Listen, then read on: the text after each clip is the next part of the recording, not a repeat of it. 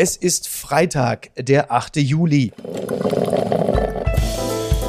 Apokalypse und Filterkaffee. Die frisch gebrühten Schlagzeilen des Tages. Mit Mickey Beisenherz. Einen wunderschönen Freitagmorgen und herzlich willkommen zu Apokalypse und Filterkaffee, das News Omelette. Und auch heute blicken wir ein wenig auf die Schlagzeilen und Meldungen des Tages. Was ist wichtig? Was ist von Gesprächswert? Worüber lohnt es sich zu reden? Und ich freue mich sehr, dass ich mal wieder mit ihr sprechen darf. Sie war irgendwann mal bei der FAZ, dann bei der NZZ.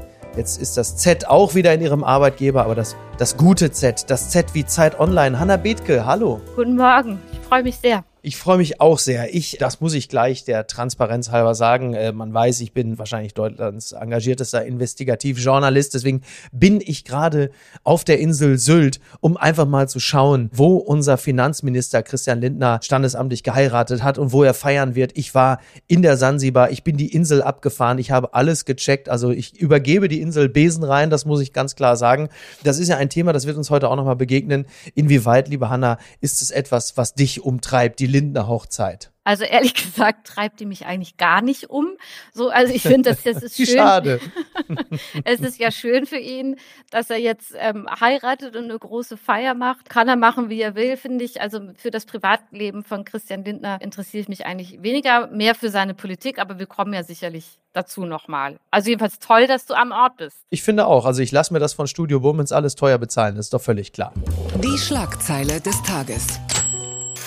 Wahl eines neuen Tory-Parteichefs kann dauern. Das meldet die Zeit. Wer Boris Johnson an der Spitze der Tories nachfolgen will, muss durch viele Abstimmungsrunden. Der Sieger bekleidet in der Regel auch das Amt des Premiers. Die Wahl eines Nachfolgers oder einer Nachfolgerin für Boris Johnson als Tory-Chef wird voraussichtlich ein langwieriger Prozess. Der Sieger wird auch neuer Premierminister in Großbritannien, denn beide Ämter werden in der Regel in Personalunion bekleidet. Ja, das ist natürlich etwas, das den gestrigen Donnerstag extrem geprägt hat. Der Regierungschef ist als Tory-Chef zurückgetreten, beziehungsweise hat seinen Rücktritt angekündigt. Und es war ja so, dass eine lange Reihe von Skandalen dem Ganzen vorausgegangen ist. Und äh, am Dienstagabend beginnend sind mehr als 50 Minister und andere Regierungsvertreter aus Protest gegen Johnson zurückgetreten. Daraufhin baute sich so eine Art Domino-Day auf. Und der letzte Stein, der dann gefallen ist, war dann tatsächlich Boris Johnson. Also der, der Boxit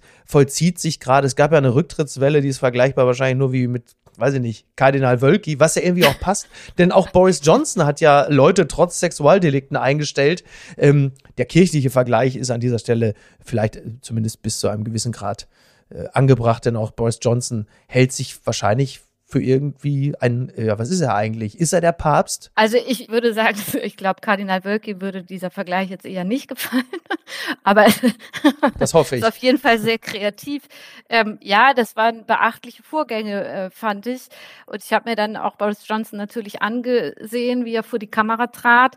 Und man muss ja sagen, er ist eigentlich sich treu geblieben bis zum Schluss. Also äh, er trat wie ein selbstgerechtes Kind oder wie ein Clown eigentlich. Mhm. Ähm, mhm vor die Kamera zeigte, so wie ich es wahrgenommen habe, keine Selbstkritik oder Reue oder dass er irgendwas falsch gemacht mhm. hätte, sondern eher, als sei ihm Unrecht geschehen. War es diese Non-Pology, dieses, äh, was man aus anderen Kontexten kennt, dieses Sorry if I made you feel that way, dieses Es tut mir leid, dass ich meine hervorragende Arbeit nicht habe vorführen können, Klammer auf, weil ihr ja, was eigentlich? Ja, weil ihr meine Genialität nicht erkannt habt. Ich glaube, mhm. sowas, so, das war ja so ein bisschen die Botschaft.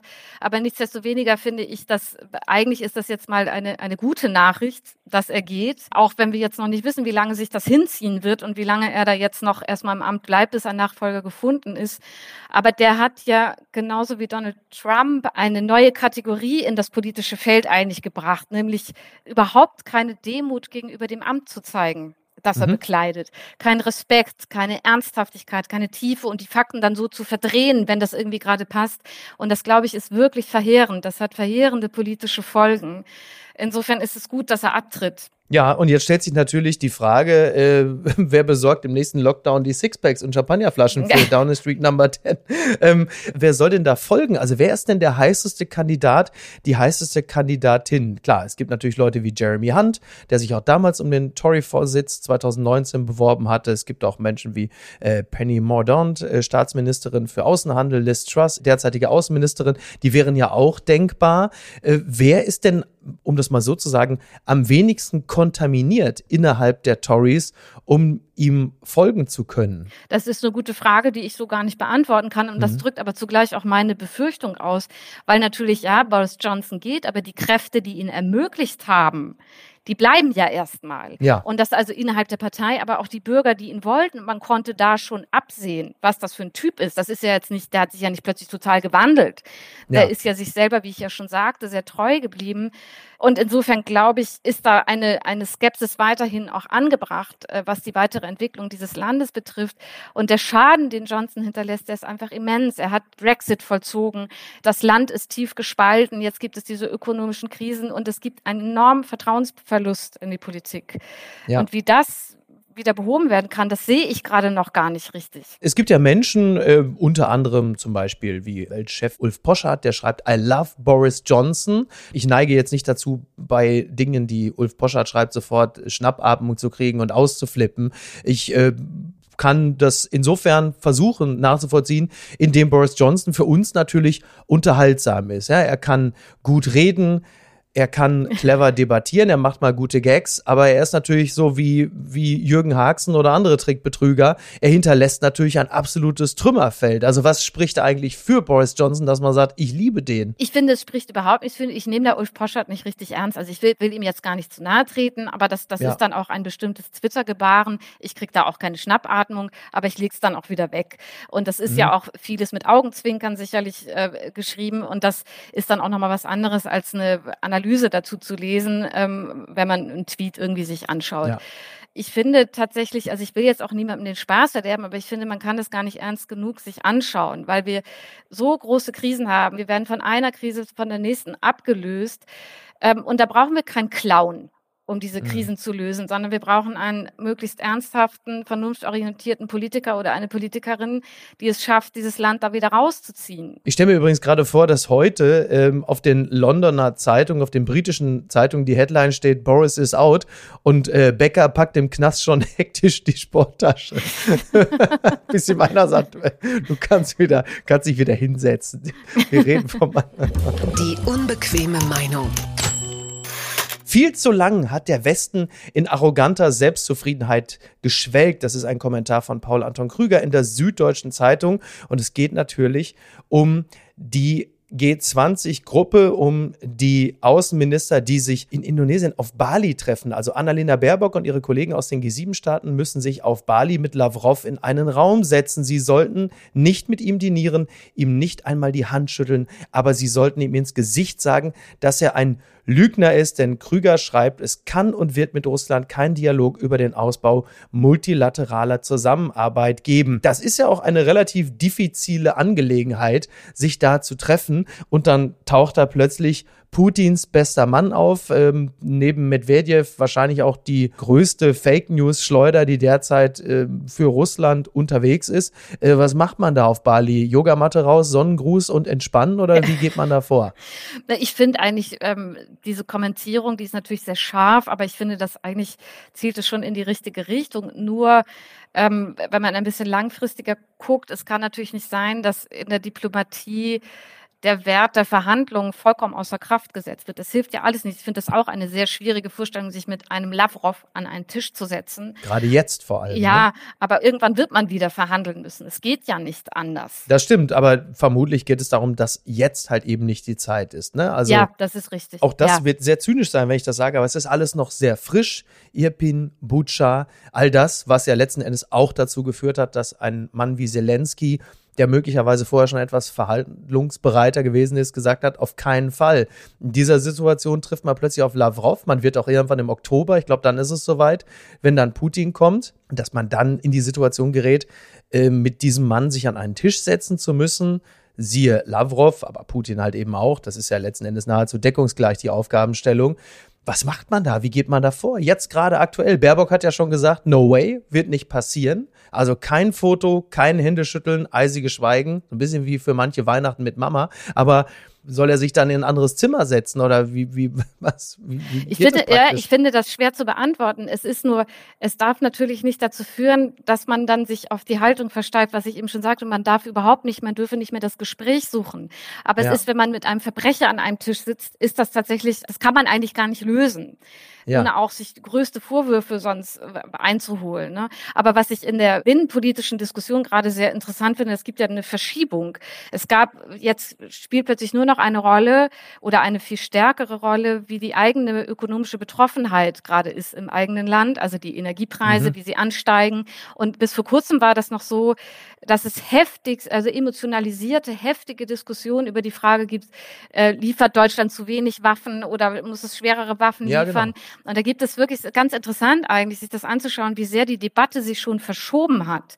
Dass in dem Moment, mhm. wo die mhm. eigene ökonomische Betroffenheit und die eigenen Sorgen ähm, wachsen, wird die Relevanz von Waffenlieferungen für die Ukraine schon bedeutend geringer. Also es ist ja wirklich, finde ich, gerade sehr deutlich zu sehen. Ja, ich merke das auch. Also das merkt man an ganz vielen Ecken und Enden. Das merkt man auch am am Feedback, je nachdem, welche Menschen auch zu uns zu Gast kommen und sich auch zu dem Thema offener Brief oder schwere Waffen positionieren, was auch alles völlig legitim ist, aber ich stimme dem zu. Das merkt man, weil, ich denke, wir werden da wahrscheinlich eine ähnliche Analyse haben, das Schockerlebnis, der Zeitenwendemoment natürlich dann auch schon wieder vier Monate her ist. Die Unmittelbarkeit ist ein bisschen vorbei und irgendwann gewöhnt man sich auch an diesen Schrecken und stellt natürlich immer mehr oder man vergisst die ureigene Ursache, weswegen das mit den Waffenlieferungen angefangen hat und auch immer noch, meines Erachtens, immer noch sinnhaft ist. Aber genau das passiert natürlich und die ökonomischen Folgen drängen immer mehr in den Vordergrund und der Grund, warum das Ganze eigentlich mal angefangen hat, tritt immer weiter in den Hintergrund. Ja, und insofern finde ich aber auch, ähm, muss jetzt auch mal was Positives sagen ähm, zur Politik. Da haben sowohl Habeck als auch, würde ich sagen, Scholz umsichtig gehandelt und ihre mhm. Umsicht auch gezeigt, weil sie den sozialen Frieden in der eigenen Bevölkerung eben nicht aus dem Blick verloren haben. Und das ist ja auch ja. ihr Job, für die Befriedung der eigenen Bevölkerung zu sorgen. Schaden vom deutschen deutschen Volk abwenden? Sozusagen, ich meinte das jetzt auch gar nicht moralisch abfällig, dass die Leute sich um ihre eigenen Dinge größere Sorgen machen. Das ist ja was, was ganz Menschliches. Zutiefst menschlich, genau, ja. Also ich glaube, es gibt auch wirklich viele Menschen, die richtig Angst haben, dass sie jetzt die Rechnung nicht mehr bezahlen können oder dass die Energie nicht ausreicht oder jetzt sollen wir, jetzt kommt irgendwie die Devise, jetzt sollen wir irgendwie kürzer duschen oder so. Ja, jetzt, jetzt müssen wir alle kürzer duschen gehen, irgendwie zwei Minuten, irgendwie müssen wir gegen Putin und. Ja, ja, ja, klar, aber das, so banal eigentlich, aber es ist natürlich. Ja, also ich meine, man ja. kann natürlich jetzt auch sagen, meine Güte, sind wir verwöhnt, dass wir da jetzt irgendwie gleich stöhnen, nur weil wir mal ein bisschen verzichten müssen. Aber man, man muss da fairerweise auch sagen, wir kennen es halt nicht. Diese Gesellschaft ist das Exakt. nicht gewöhnt. Man muss das nicht moralisch gleich verurteilen oder sich dafür schämen, dass es einem schwerfällt. Ich zum Beispiel gehöre leider nicht zu denjenigen, die kurz duscht. Also ich muss das, ich muss mich da umgewöhnen und ich bin auch bereit, ja. das zu machen. Also ich will jetzt nicht den Ernst der Lage kleinreden, aber ich, ich glaube, dass so erklärt sich ein bisschen die Debattenverschiebung. Wie du schon gesagt hast, die Probleme bleiben ja ganz dringend und drängend für, für die Ukraine. Es ist überhaupt ja. nicht gelöst. Aber es ist weiter weg. Exakt, es ist weiter weg und es wird auch immer weiter weg rücken, je kälter es wird. Und zwar sowohl draußen als dann halt eben auch drin. Also es gibt ja auch mittlerweile dann wirklich große Wohnungsgesellschaften, die dann jetzt auch schon mal langsam ihre Mieterinnen und Mieter darauf vorbereiten, dass es dann phasenweise auch schon mal ein bisschen kälter wird in der Wohnung. Das wird ja alles passieren. Ne? Das ist klar, ja, es ist Teil des Ganzen. Ja, und dann kommt noch die Last des Klimawandels dazu. Wenn man jetzt die Nachrichten anguckt, ich finde schon, dass diese äh, Ereignisse der Wetterextreme, das häuft sich doch stark. Mhm. Finde ich ich auch sehr beunruhigend. Und auch da gibt es jetzt in der, auch so eine Verschiebung in der Debatte, finde ich, dass man wieder hinter das zurückfällt, was man eigentlich doch schon mal geschafft hatte, dass jetzt ja. irgendwie ist Atomenergie durch den Taxonomiebeschluss des EU-Parlaments wird wieder aufgelebt, ist jetzt irgendwie nachhaltig oder auch in der Art und Weise, wie über Fracking gesprochen wird, auch von den Grünen mhm. übrigens, was klimapolitisch wirklich eine Katastrophe ist und kurzfristig vielleicht helfen mag, aber langfristig weiß ich nicht, fällt es uns vielleicht auch wieder auf die Füße, dass dann irgendwelche LNG-Terminals da in, der Nordsee installiert werden sollen, wo ja. Umweltschützer sagen, das Ökosystem bricht dann zusammen. Und dann darf ich wieder zu Katar so eine Scheiße schaufeln, irgendwie, ne, oder bei Lanz mich da 50 Minuten grillen lassen. Der ist ja wirklich, der Herr Habeck ist ja halt einfach der Schmerzensmann der Nation derzeit, ne? Und trotzdem so, weil wir gerade schon das Thema ansprechen, dann können wir es noch und trotzdem so populär. Aber es ist doch auch eine Art Zeitenwende, dass jemand es schafft, mit unangenehmen Wahrheiten trotzdem irgendwie einen äh, doch wesentlichen Teil der Bevölkerung hinter sich zu bringen. Auch das ist eine neue Erkenntnis für mich. Das stimmt, aber er macht das auch wirklich gut. Er hat da ganz unzweifelhaft eine Begabung und er kann auch sehr viel besser ja. kommunizieren als Olaf Scholz. Also ich gehöre nicht zu den Feinden von Olaf Scholz. Er muss ja so viel Prügel einstecken, weil ich seine Politik an sich nicht für grundverkehrt halte. Er hat nur ein großes Problem mit der politischen Kommunikation, die ja vor allem dadurch charakterisiert ist, dass er nicht kommuniziert oder zu wenig kommuniziert und seine Politik nicht erklärt. Während Robert Habeck das sehr viel besser versteht. Dann kommen wir mal zu einer Frau, die ähm, auch sehr viel kommuniziert hat und das könnte jetzt möglicherweise, ähm, auch damit hat sie nicht nur Herzen gefangen, sagen wir es mal so. Bitte empören Sie sich jetzt umstrittene Publizistin gewählt. Ferda Ataman ist neue Antidiskriminierungsbeauftragte. Das berichtet NTV. Der Bundestag wählt Ferda Ataman zur neuen Leiterin der Antidiskriminierungsstelle des Bundes. Die Publizistin ist umstritten. Kritiker werfen der 42-Jährigen vor, Clankriminalität und Islamismus zu verharmlosen. Ja, sie hatte gestern im Bundestag die 369 Stimmen, die sie erreichen musste, knapp überschritten. 376 Abgeordnete haben dann für sie gestimmt. Und jetzt Tja, da ist man ein bisschen gespalten. Also Teile der Union, der FDP, der AfD sind jetzt nicht erklärte Fans von ihr. Und ähm, die Frage ist, äh, was halten wir denn jetzt davon, dass Ferda Attermann ein Amt bekleidet, deren Insassen, was, was man mit die Person, die das Amt vorher inne hatten, ja, wir ja vorher nie kannten. Also glaube ich das erste Mal, dass man überhaupt sich mal mit dem mit dem Namen beschäftigt, die diese Stelle besetzt.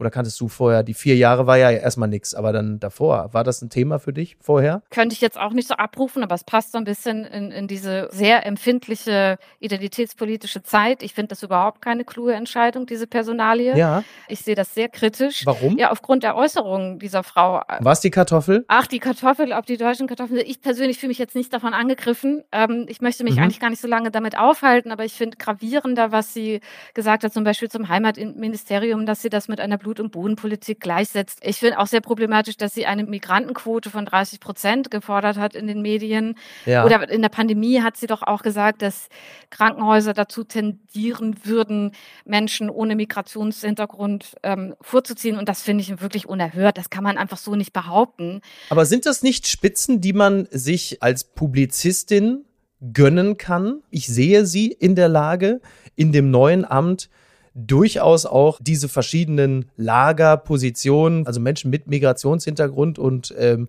lupenreine Kartoffeln, so zusammenzuführen, dass sie sich, äh, sagen wir mal, zum Wohle des Volkes einbringt. Denn als Publizistin muss man ja, das weiß ja auch die Kolumnistin, ein bisschen schärfer argumentieren und formulieren, als man es machen würde, wenn man dann in diesem Amt ist. Und das ist etwas, was du ihr nicht zutraust? Na, ich habe nichts gegen eine scharfe Kommentierung. Ich habe auch nichts gegen eine Polemik, aber es muss schon in der Sache gut begründet sein. Ganz egal, wie scharf es formuliert ist. Und das finde ich in der Sache überhaupt nicht gut begründet, was sie da sagt. Wenn sie zum Beispiel den Begriff des Ehrenmords als rassistisch einstuft, ist das einfach eine falsche Einstufung. Und sie hat ja jetzt schon verbrannte Erde hinterlassen. Sie soll aber als Antidiskriminierungsbeauftragte sich ja auch nicht nur um die Integration von Menschen mit und ohne mhm. Migrationshintergrund kümmern, sondern um Diskriminierungen jeglicher Art. Und ich finde ganz problematisch, dass da ihren Annahmen eine Verwechslung zugrunde liegt von Repräsentation und Identität. Also mhm. das repräsentative Demokratie bedeutet ja nicht, dass ich zu einer Gruppe gehören muss, um deren Interessen zu vertreten. Also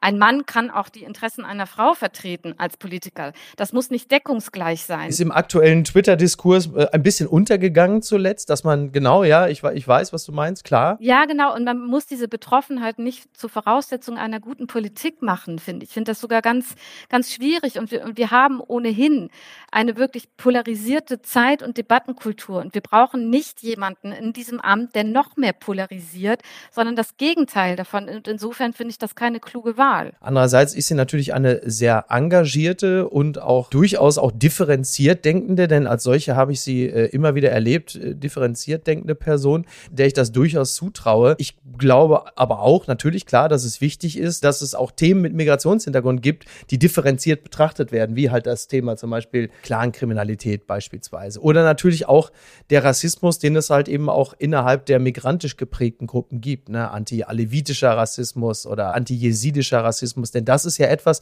es ist ja eben nicht so, dass nur im FDP oder AfD-Unionslager es Menschen gibt, die keine Fans von ihr sind, sondern halt eben auch natürlich auch in migrantisch geprägten Gesellschaften es durchaus Stimmen gibt, die sagen, ähm, sind wir nicht so besonders glücklich mit. Das wird an der Stelle ja gerne angeführt. Auf der anderen Seite gibt es ja Menschen wie zum Beispiel Stephen Palagan, die auch in Artikeln sehr deutlich belegen, dass Ferda Ataman durchaus auch über Ehrenmorde, Zwangsehen oder Clankriminalität, Antisemitismus äh, unter Muslimen durchaus geschrieben hat. Also das heißt, es ist nicht so, als wäre das etwas, was sie komplett immer sofort ausblenden würde. Nach meinen Informationen ist das so, dass sie den Begriff des Ehrenmordes zum Beispiel sehr problematisch und rassistisch hält. Und das finde ich schon mal einfach keine, keine gute Aussage. Und wenn das so hängen geblieben ist, tritt sie dieses Amt unter sehr schwierigen Vorzeichen an. Und das, es hilft ja nichts. Man hat eben, bevor man ein Amt antritt, auch schon vorher einen Weg gehabt.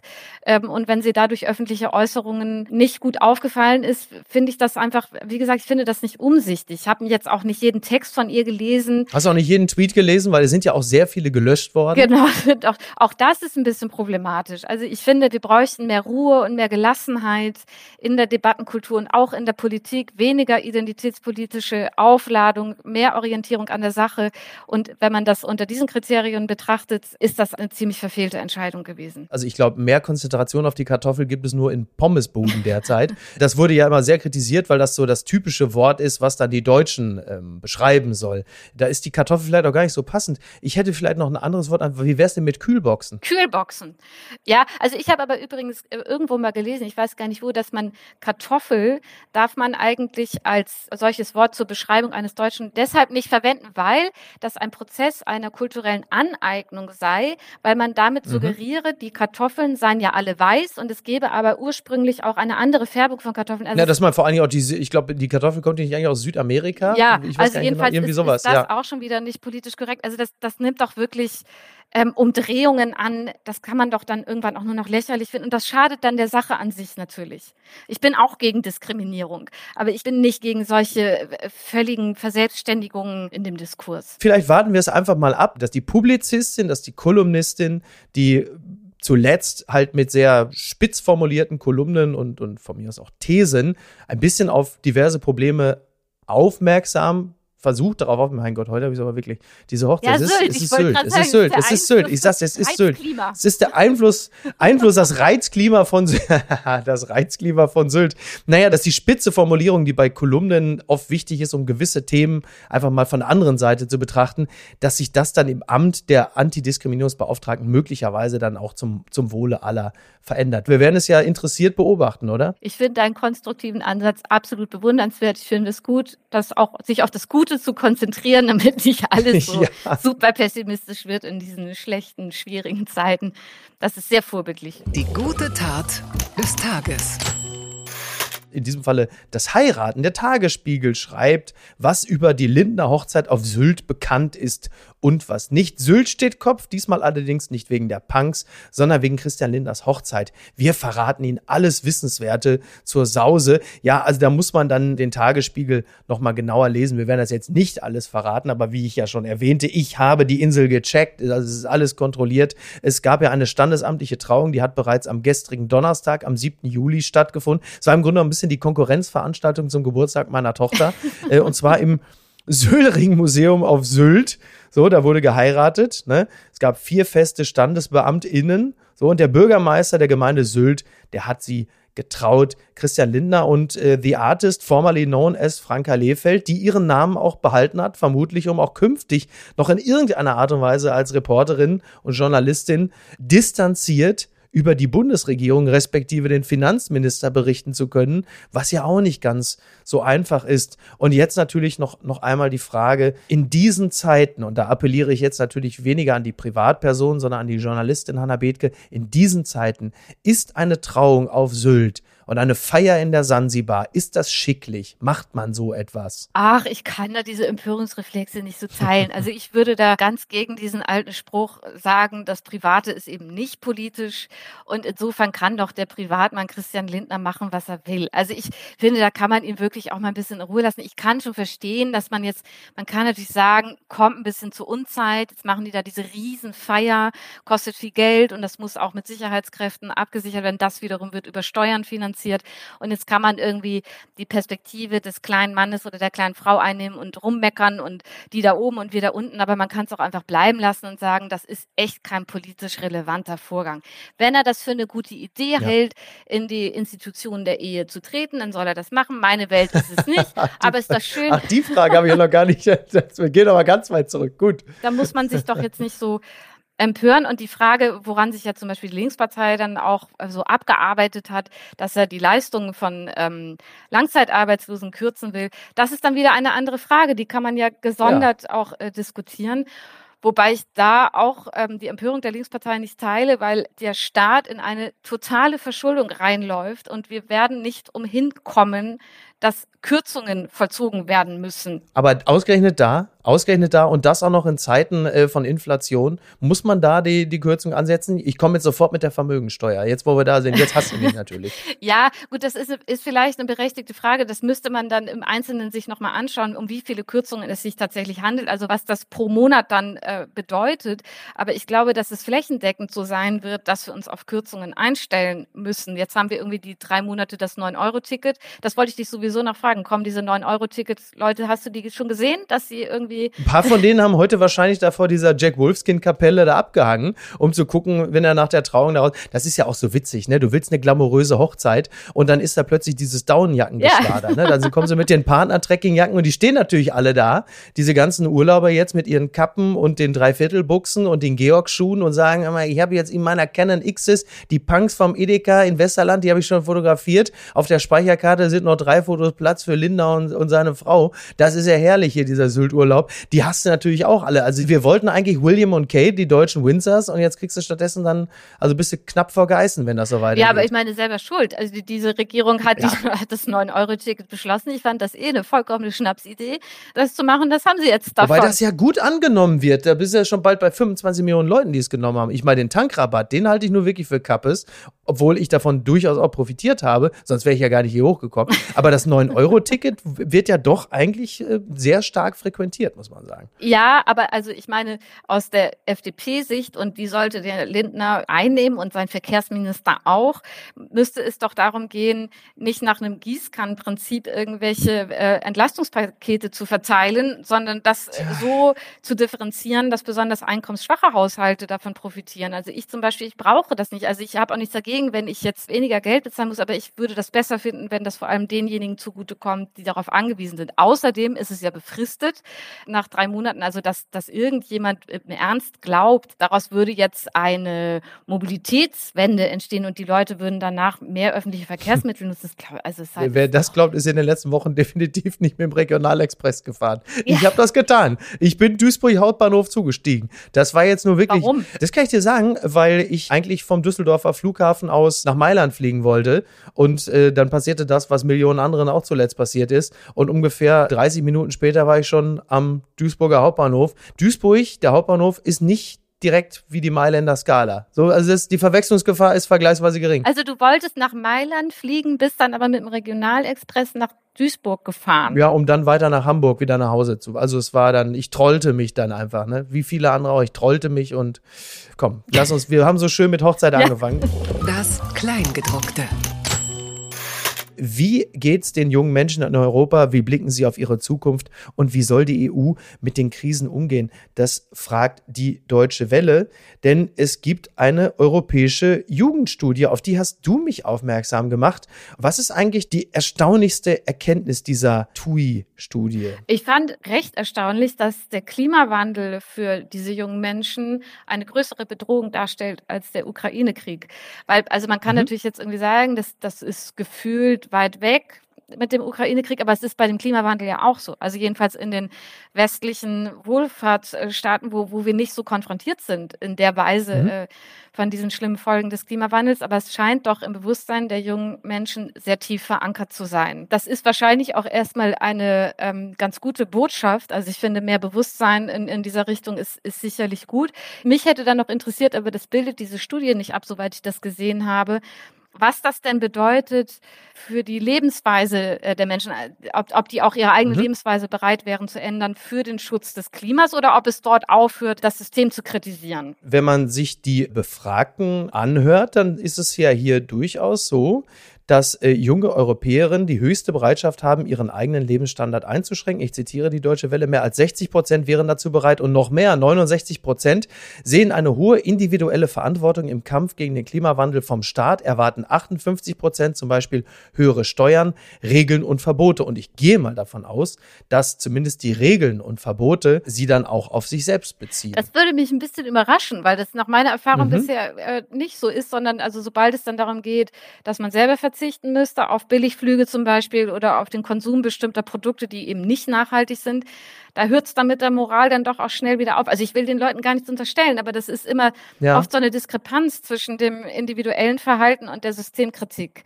Ich finde das immer glaubwürdiger, wenn beides einigermaßen zusammengeht. Also ohne den Anspruch zu haben, mhm. die sind alle verstrickt und keiner kommt da ganz raus, aber man kann ja versuchen, sich anzunähern. Ist es vielleicht so, dass einfach junge Menschen grundsätzlich noch nicht allzu viel Wohlstand oder ein hohes Gehalt angehäuft haben, um ähm, das Problem mit höheren Steuern zu haben? Ist es ein bisschen das? Naja, also die sind im großen Wohlstand aufgewachsen. So ist es ja nicht. Also die haben jetzt keine Gehälter, die müssen noch keine Steuererklärung machen, wenn das man, halt wenn man genau, 16 ja. ist. Ja, das stimmt, aber auch da ist ja schon ein, ein hoher Lebensstandard Standard vorhanden, mhm. zum Teil jedenfalls unter den 16- bis 26-Jährigen. Also ich meine, dass sie den Klimawandel als größte Bedrohung ansehen, das ist ja auch wissenschaftlich durchaus nicht völlig falsch. Wenn Putin irgendwann sagt, pass auf, ich drücke jetzt doch mal den Knopf, dann sieht das möglicherweise noch mal ein bisschen anders aus. Aber im Kern ist das natürlich absolut richtig, dass das die größte ähm, weltweite Herausforderung ist, den Klimawandel ähm, abzuwenden. So und dummerweise haben wir jetzt gerade andere vorrangige Interessen, wenn wir uns mal so umblicken. Das stimmt, aber worüber ich ein bisschen gestolpert bin, was sich dann doch gegenüber früheren Generationen geändert hat, dass ja auch da irgendwie, ich glaube, 44 Prozent sich dafür aussprechen, dass die Laufzeit von Atomkraftwerken verlängert wird, wenn es dem Klima dann irgendwie dient. Mhm. Das hätten jetzt frühere Umweltschützer niemals Niemals hätten sie das gesagt. Ja, das stimmt. Ich bin da sehr kritisch äh, mit den AKWs und äh, finde, dass ähm, ja, es betrübt mich ein bisschen, dass es da wieder so Rückschritte gibt.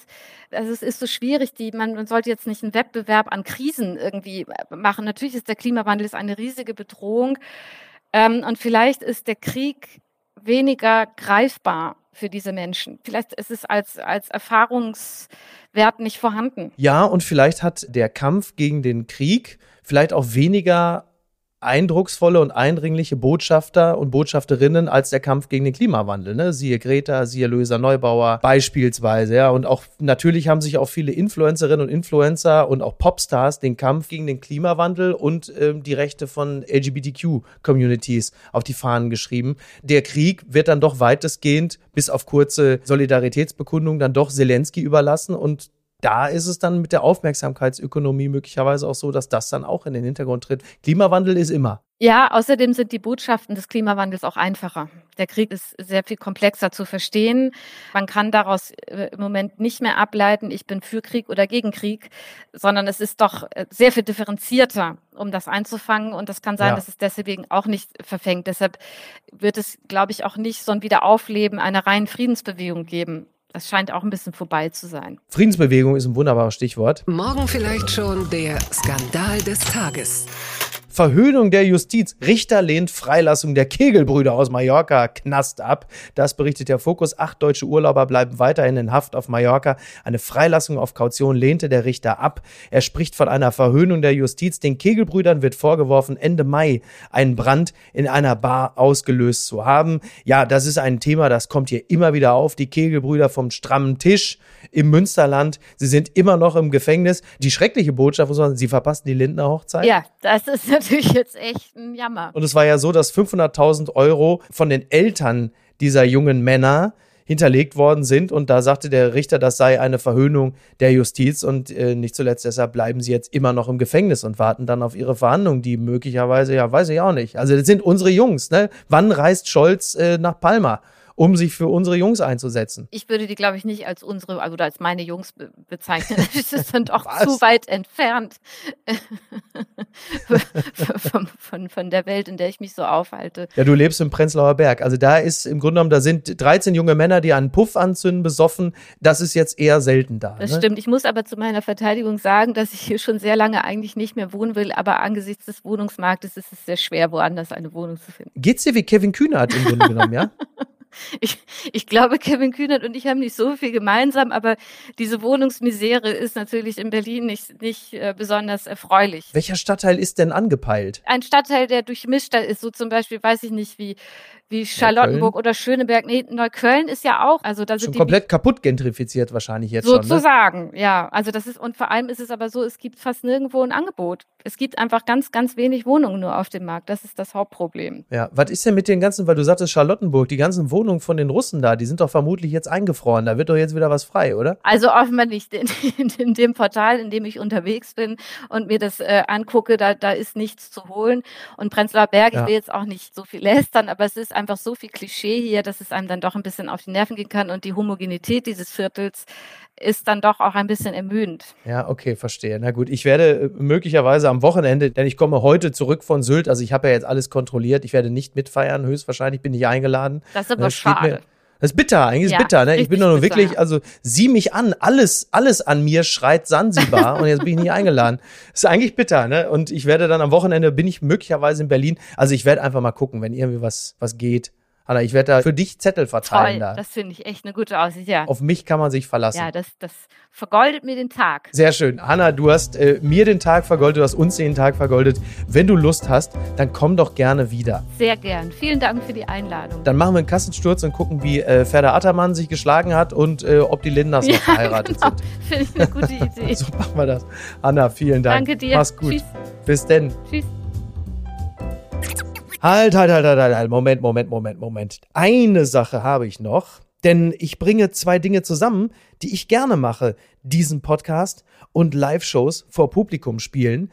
Vielleicht hat der ein oder die andere zuletzt die Wochenendbeilage mit Hajo Schumacher gehört und gemerkt, wie viel Spaß wir hatten. Und das war nur die Hälfte zwei des Bühnenprogramms. Und ich komme im Oktober diesen Jahres auf Tour nach Köln, Berlin, Hamburg, Dortmund, Frankfurt und München. Ich werde neben meinem Freund Andreas Loffi-Loff, der wie immer mit mir auf der Bühne stehen wird, auch tolle Gäste zum Talk auf der Bühne begrüßen und wir werden mit Ihnen im Publikum live zusammen eine Folge Apokalypse und Filterkaffee aufnehmen. Wie geil ist das denn? Präsentiert wird diese Tour von Contra Word und Studio Bummens. Also das ist nur wirklich eine Hochzeit, das ist eine Vermählung, da kann aber Linda sich ganz weit hinten anstellen. Und Tickets, die gibt es ab heute, Freitag, 15 Uhr, exklusiv bei eventim.de. Ist das toll oder was?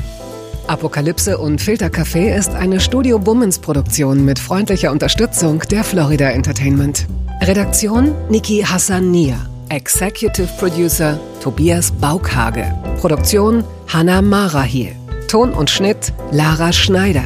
Neue Episoden gibt es immer montags, mittwochs, freitags und samstags. Überall, wo es Podcasts gibt. Stimme der Vernunft und unerreicht gute Sprecherin der Rubriken Bettina Rust.